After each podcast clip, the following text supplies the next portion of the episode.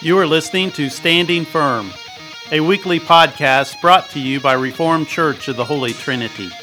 Standing Firm is earnestly contending for the faith to fulfill Paul's command in 1 Corinthians 16:13 to be on guard, stand firm in the faith, act like men, and be strong. For more information, visit us online at reformedholytrinity.org. That is reformedholytrinity.org.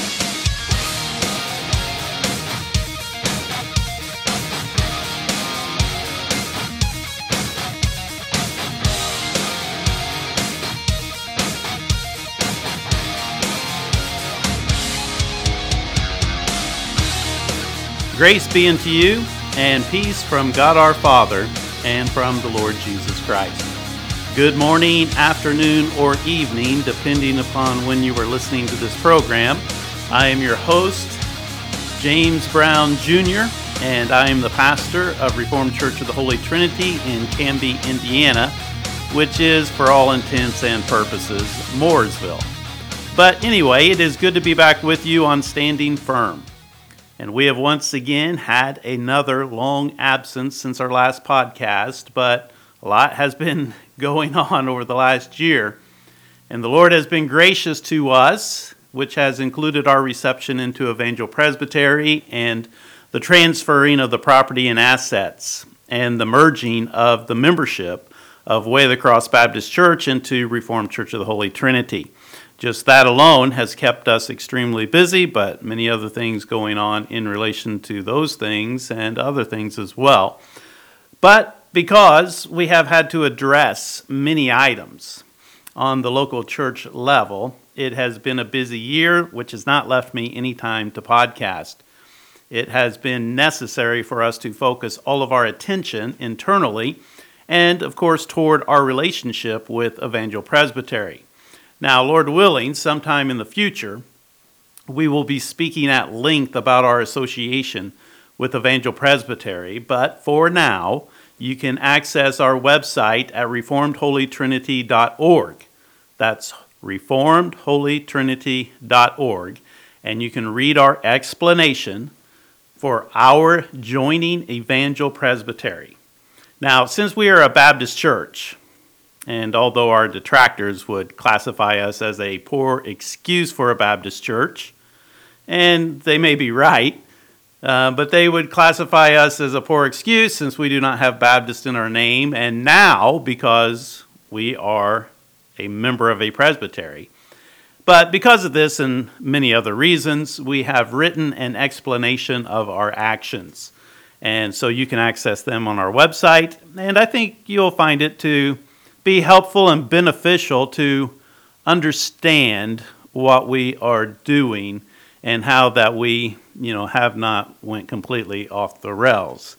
However, what I want to do here in this podcast is to relaunch our program by dealing with several issues surrounding this COVID 19 pandemic. Since it is the most critical issue we are facing as a church and as a nation and in our families today at this present time. So, this is kind of like the introduction into the topic. And we will be dealing with several issues surrounding our crisis that we are presently um, enduring. And so, let me say from the start in relation to this that I am now 100% convinced that we have lost our ever loving minds. And quite frankly, any small hope that you had left uh, for the American people is probably now lost. And so please take note, though, that I'm not saying that I've lost hope or that you should lose hope or anything of that nature. I have complete hope in Christ and in His Word, but this American experiment is proving to be a total disaster at this point. But if you think about it, why shouldn't it? Because it is currently based on a complete farce. Now, it did not start out that way, but still yet, there were some heretical seeds that, once they were grown up into maturity, they have proven to be corrupt trees. None so repugnant in this production of rotten fruit as that of individual self determination and individual autonomy. Just yesterday, I saw protests in Michigan, and the theme of the protest was that they did not want to be told what to do, and that people would make the right decisions based upon their own autonomy if they were just left alone. Now, they were saying that while they were defying the quarantine measures, proving by their own actions that they would not do the right thing, as they were sitting there exposing everybody potentially to this deadly virus. This libertarian rebellion is one of the craziest things that I have ever seen, and it's not just confined to a bunch of moronic juvenile delinquents who want to party during spring break. No, there are also those who should actually be the adults in the room, but they only care about drinking beer at a NASCAR event, hoping to see some young hottie flash her breast at them. And yet, it's not just the fat, balding, middle aged white guy who wants to relive his frat days or his military days or whatever formal or informal fraternal order of immaturity he once belonged. It's not just the immature and those who we already knew were drowning in their live and let live autonomy. We already know that they will not do the right thing. Their only interest is self interest, and their only uh, interest is their own profit and pleasure. And is that really what we want our society to be based upon? And is that how we want it to function? Well, I think not. Although I think I'm in a very small minority anymore, which is why no one is concerned about anything but themselves.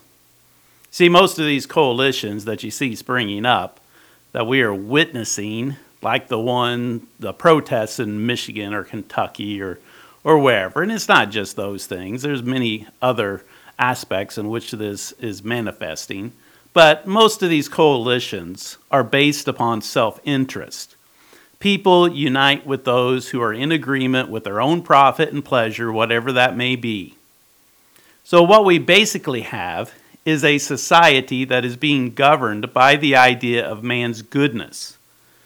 And if you do not believe that is the case, just listen as everyone proclaims their own goodness as the basis for why they should not be told what to do. If this is the basis of our moral, ecclesiastical, and civil worldviews, there is no hope for us. You have to be a complete fool if you believe in the goodness of man. History itself alone attests to the fact that man is totally depraved. Even the deist and naturalist Thomas Jefferson believed in the depravity of man we have went way farther down the rabbit hole than that.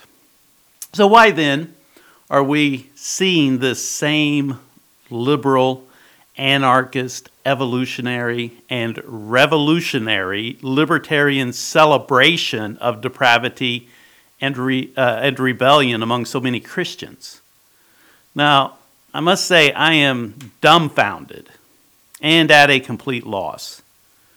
I guess you could say that I expected better from us, and as much as I would like to blame it on something else like social media, the truth is that social media is only a means to express our true selves.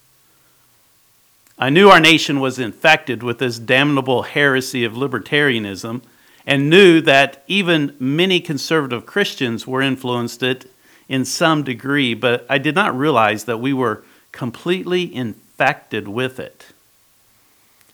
So, what we're going to do here is deal with the issues of authority, the sanctity of life, the church, and our responsibilities in times of crisis such as this, and also refute the false presuppositions, the erroneous worldviews, and the wild eyed conspiracy theories, and the rest of the erratic, inconsistent statements and assumptions infecting the minds of those who are supposed to be Christian. Without question, it is moments of crisis that reveals who and what we really are. And what we are seeing revealed right now is very ugly. Unrestrained individual license is just as ugly as destructive totalitarianism. Rather than dealing with one tyrant, in most cases, that's removed miles and miles away from your locality. What we have to deal with is thousands of individual tyrants in our own local areas. As William Blackstone wrote, that anarchy is a worse state than tyranny itself, as any government is better than none at all. Without question, individual autonomy is by far the greater evil. There's never been a society based upon individual autonomy that is functional and where sin has been restrained. Now, I'm not promoting or excusing totalitarianism or the evils that have been perpetrated by it. Godless totalitarianism is a dreadful thing, as has been evidenced by the Soviet Union and Communist China. But let's not forget France, and now all of Europe, and even the United States of America. Individual autonomy is always godless and by nature necessitates totalitarianism. A stateless society is the goal of socialism, but it can never reach such a state and must always exist in totalitarianism because of its godless nature. Where sin is not restrained, it always results in chaos and destruction and must either be ruled by one kind of authority or one kind of worldview or another all individual autonomy and godless authority just makes me long for the days gone by when sin and individual autonomy and godless authoritarianism was restrained by government operating on a Christian worldview. The problem is that Christian government has been rejected, even by Christians, even by Reformed Christians, because it is out of date, it's too old fashioned, it's ancient and primitive. Now, where have we heard that before? Again, I expect this out of certain Christian and non Christian camps, but I am astounded by those who call themselves Reformed and at the same time libertarian. Many may not actually claim the title libertarian, but that is in fact what they are. So, my Reformed brothers and sisters, what do you think the Reformers would advocate for if they were alive today? Well, the good news is that we don't have to wonder because they told us. You see, they faced situations not so different than ours. Not that I think anyone cares anymore, because most of the so called reform movement today is not about reform theology as much as it is about individual autonomists wanting to be rebels. Many are for whatever goes against the flow. If it is a dissident position, that is their position. It is not so much principle as it is cultural trends. I realize I've probably lost most of the few listeners we've ever had at this point, but that's okay because I learned some time back that you cannot build the kingdom of Christ with autonomous rebels. But one thing I know is very clear. In this situation that we find ourselves in, unless we are being forced to disobey God's law, and by that, I do not mean some unclear and impossible to define private interpretation of your own autonomous imagination. I'm talking about the clearly defined moral law of God. Unless we are being forced to disobey God's law, then we are to submit to our civil and ecclesiastical authorities. Of course, most have discarded any pretense of ecclesiastical authority a long time ago. And now the same thing is happening in relation to civil government. But the Bible is very clear. And regardless of all their little arguments, Paul wrote in Romans 13 Let every soul be subject unto the higher powers for there is no power but of God. The powers that be are ordained of God. Whosoever therefore resisteth the power resisteth the ordinance of God, and they that resist shall receive to themselves damnation. For rulers are not a terror to good works, but to the evil. Wilt thou then not be afraid of the power?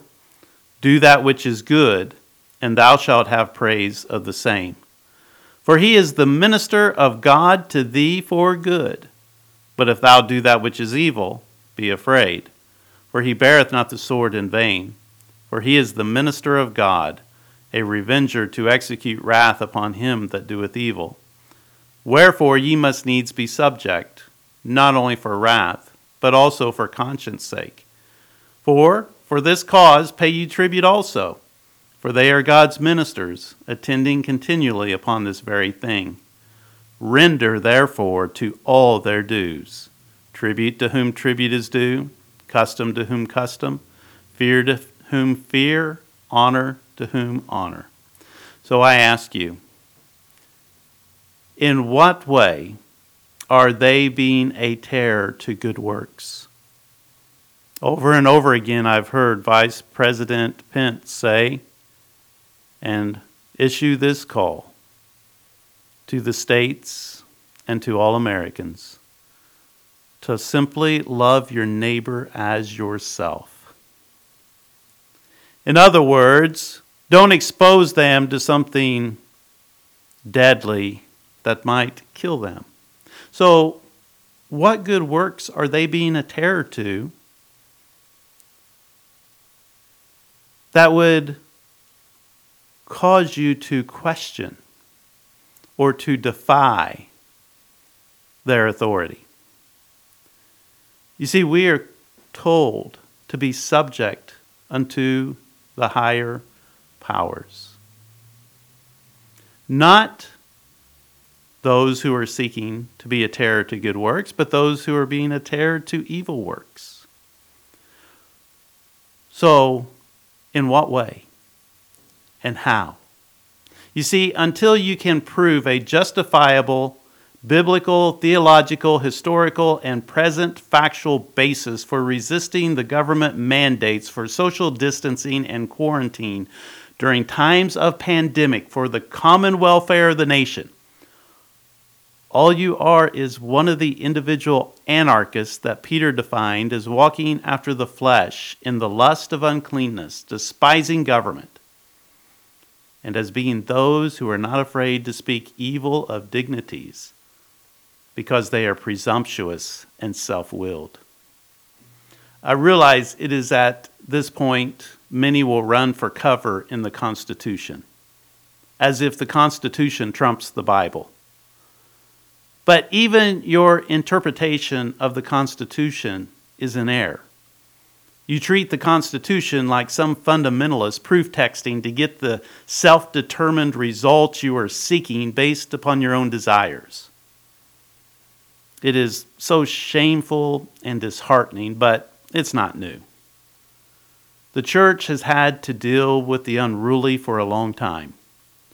Even Paul, in his epistle to Timothy, instructed him to charge some that they teach no other doctrine except that which was apostolic. Because even though they desired to be teachers of the law, they did not understand the law or what it affirmed. This crisis that we are presently in is revealing our doctrinal and practical deficiencies, along with our lack of character, respect, and honor. So, Lord willing, We'll be talking about these things in the days to come. And until next time, may God grant us regeneration, revival, and reformation. God bless.